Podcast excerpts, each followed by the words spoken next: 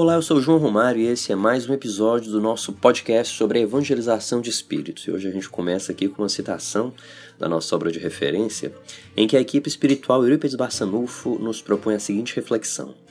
A evangelização de espíritos demonstra que o pensamento é a base evolutiva do espírito. Elucida que o sentimento é energia que provém do pensamento e é responsável pela manutenção de toda a estrutura perispiritual. No último episódio, a gente conversou mais especificamente sobre o pensamento, né? como esse, esse conjunto de tudo aquilo que diz respeito ao mundo interior do ser espiritual que nós somos.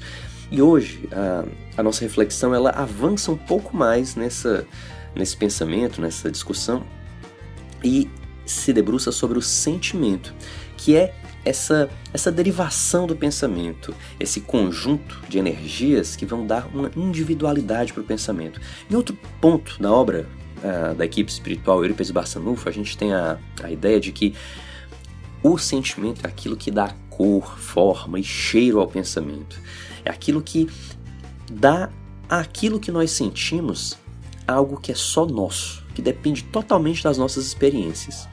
Uma coisa é eu pensar em uma pessoa, outra coisa é eu ser capaz de senti-la como ela é, naquilo que ela realmente faz, naquilo que ela sente, naquilo que ela representa para mim e para o mundo.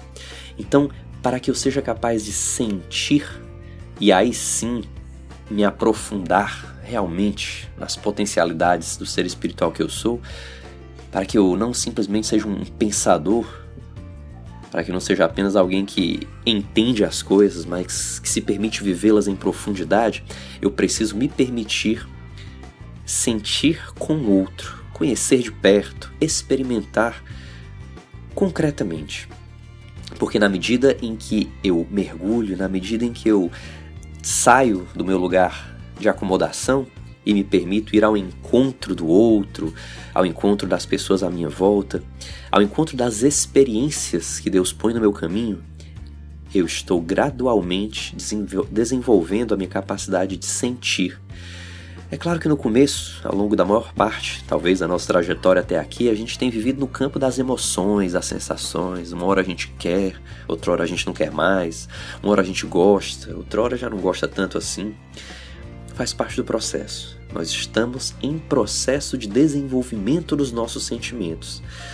Mas tenha certeza de uma coisa: quanto mais eu me permito avançar nesse processo, eu estou me aproximando de Deus.